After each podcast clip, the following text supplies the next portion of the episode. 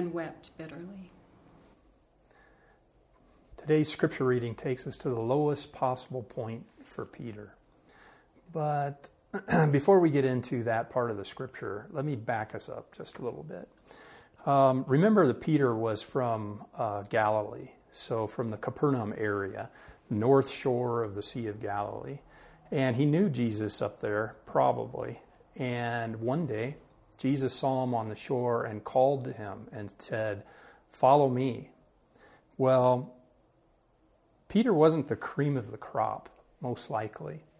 Uh, you remember uh, that um, I spoke one time about the Jewish educational system um, in Galilee. And when students were finished at age 15, that's when they would go and look for a rabbi. Well, Peter was already married. He was already uh, had already started his occupation, fisherman. And during the three year time he's with Jesus, he probably had turned 21 because he paid the temple tax. So likely he was a little bit older, which meant he wasn't the first round draft choice, let's say. So when Peter is selected by the leading rabbi in the area, well, he must have been he must have had a real head rush about it that, that Jesus chose him to be one of his disciples. And he spent the next three years walking closely, literally clo- as close as to be covered by the dust of Jesus. And during that time, I imagine he's probably trying to prove that he's worth it, that he's worthy of being this disciple of Jesus, this leading rabbi. And um, he desperately wanted to be like Jesus, just like any other disciple um, would want to be like their rabbi. Remember, the rabbi um, disciple or Talmid relationship is isn't the same as a student and teacher. It's much more than that as they uh, sought to imitate and be exactly like their rabbis. Well, Peter wanted to show that he was worthy and to be able to do this. Uh, remember when Jesus was walking on the water? Who was the only one out of the boat? to imitate the rabbi. It was Peter. The other 11 stayed in the boat. Who recognized Jesus as the Messiah? Well, that was Peter. He was the only one that spoke up that Jesus was the Messiah. Well, these 12 were especially close. They were trusted confidants. And Jesus called them his disciples, but then at their final meeting together, their, the Last Supper, he called them his friends. And the story from our scripture reading really begins at this Last Supper, a traditional Jewish meal at Passover. So let's go follow Peter just a little bit during um, this time at the Last Supper. Do you remember that Peter, he was specifically mentioned in Scripture, and Jesus said that the disciples would fall away from him that night. And Peter says, I will go to prison with you. I will die for you. And Jesus looked at him with the Jesus look and said, Really? Before the rooster crows, you'll deny you even know me three times. And we can only imagine what Peter's response to that was. But next, the story moves into the Garden of Gethsemane. Remember, they sang a hymn and then they walked 20 or 30 minutes across the Kidron Valley and went to the uh, Garden of Gethsemane. And it was there that Jesus uh, bared his soul. Abba, Dad, if there's any way that this can pass from me, that it doesn't have to be done this way, let's do it a different way. But if not, I'll do what you want. You remember that? And then Jesus went back. And again, Peter is specifically mentioned there, where he says to Peter, Couldn't you pray with me for one hour? Peter had fallen asleep. And then Judas and the uh, guards, the Jewish guards, came uh, to take Jesus. And Peter, it mentions his, him specifically again, got a sword and started to fight. It was just Peter. He loved Jesus. He wanted to defend Jesus. And now, uh, from this scripture reading, we find ourselves in the high priest's courtyard. And scripture says, well, I just want to stick up for Peter to, a little bit um, here. Because where were all the other Talmidim, the other disciples? Where were they? Well, scripture says that they fled. And who is trying to follow Jesus here? It's Peter. And we think probably John was somewhere connected in the building. Peter was the only one out in the courtyard with these people. I mean, he had some great courage. And he desperately wants to follow his rabbi. I mean, he wants to. He's trying to be faithful, and still he failed. And as the rooster crows, the gospel says, the Gospel of John says that Jesus, in the middle of his trial, turned and, quote, looked at Peter, or you could translate that, considered Peter. And as soon as Peter saw Jesus looking at him, he realized something about himself and what was it that Peter saw? I mean, seeing himself for who he really was, maybe?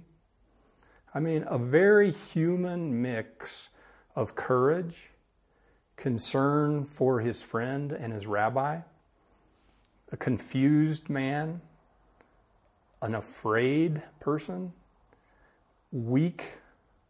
He was a failure, an unworthy friend an unworthy disciple and an unworthy follower.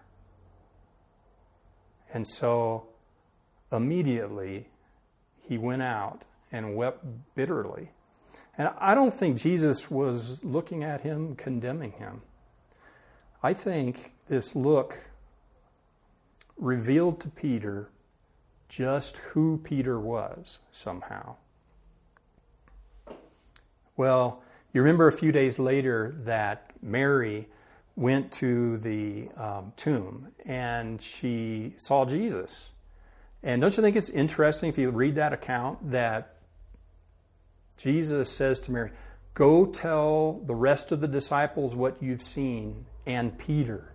And he specifically mentions him by name.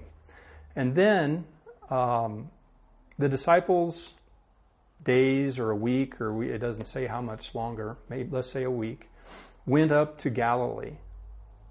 Um, they went back up there and they were in their boat. Um, all together, they were fishing. And it was John that recognized Jesus on the shore. And he said, It's the Lord. And Peter specifically mentions him again here in his Peter sort of way, put on his cloak and then he jumped into the water. And he sputtered and swam his way to shore to be with his friend and his rabbi.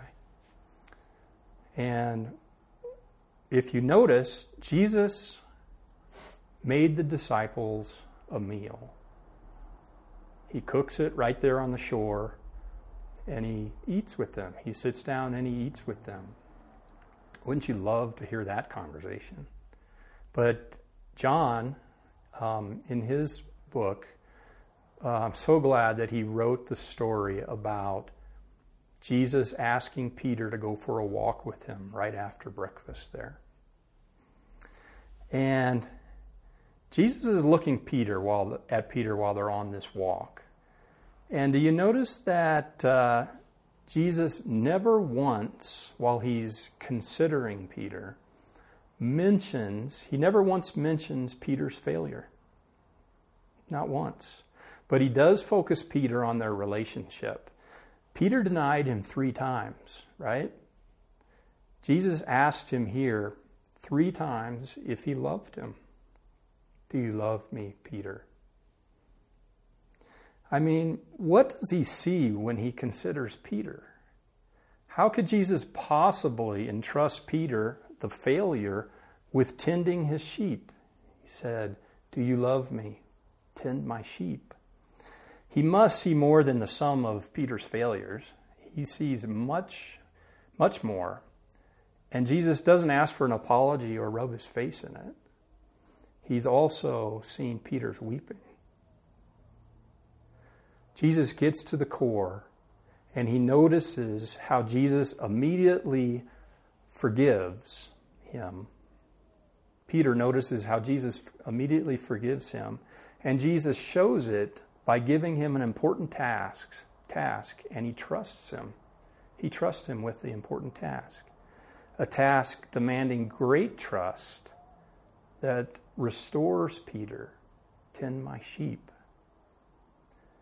Let's forget Peter for a minute. How could Jesus possibly trust any of us? Are you called to be a Talmid, a disciple? What task are you being called to right now? Are you wanting to care for a friend? Do you have a huge decision to make? What? Have you fled? Have you tried to follow? Are you found lacking, apathetic, too afraid to act? Are you confused? Jesus never leaves us in this state of tears or of failure or confusion. He gives us the way forward in a relationship with Him. I mean, what does Jesus see in you? He sees, I think, in all of us, he sees all that he saw in Peter. He sees all of it. And he says, Hey, do you love me? No, no, no, no, no. Do you love me? Do you love me?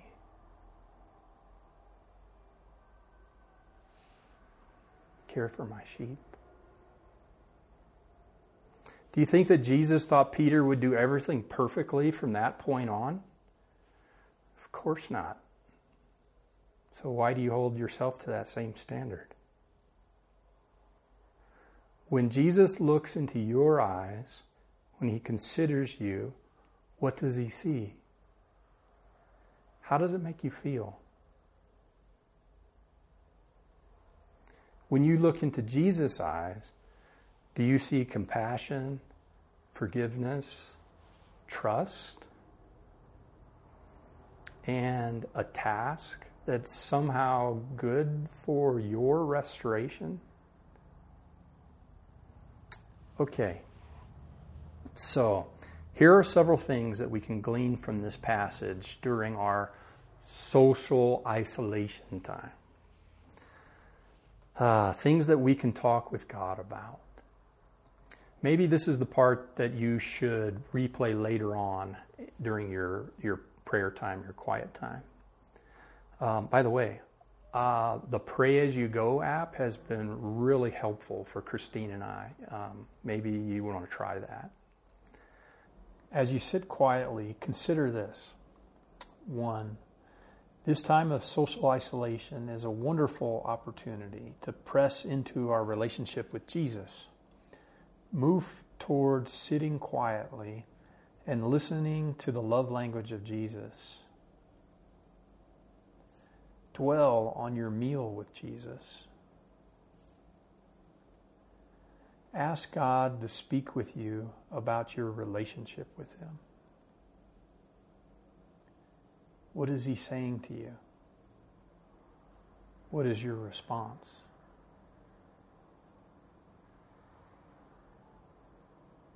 Second, let's act out of love, not fear. Why did Peter strike out in the garden? Fear. Why did he deny Jesus?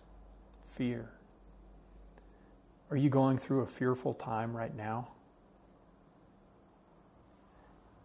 Ask God what His will for you is during COVID. Could He give you the grace to act in love?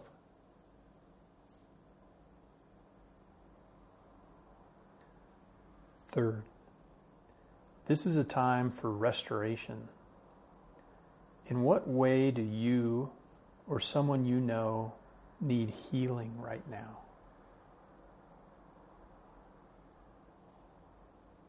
Is there a relationship you're aware of that needs to be restored? Could God give you the faith for healing right now?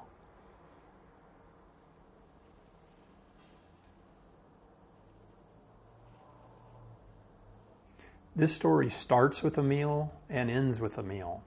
And Jesus told his disciples at their Last Supper, This very night you will all fall away on account of me, for it is written, I will strike the shepherd, and the sheep of the flock will be scattered.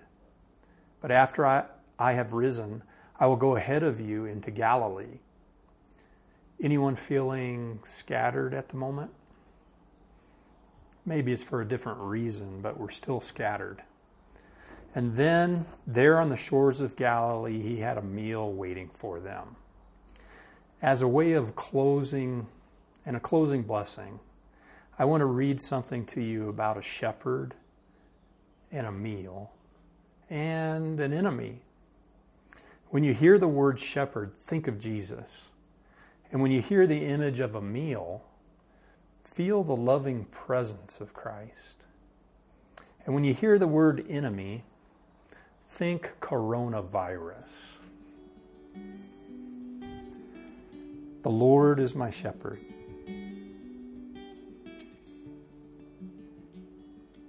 I shall not want. He makes me lie down in green pastures. He leads me beside quiet waters. He restores my soul. He guides me in paths of righteousness for his name's sake. Even though I walk in the valley of the shadow of death, I will fear no evil. You are with me. Your rod, your staff, they comfort me. You prepare a table before me in the presence of my enemy. You anoint my head with oil, my cup overflows. Surely goodness and love will follow me all the days of my life, and I will dwell in the house of the Lord forever.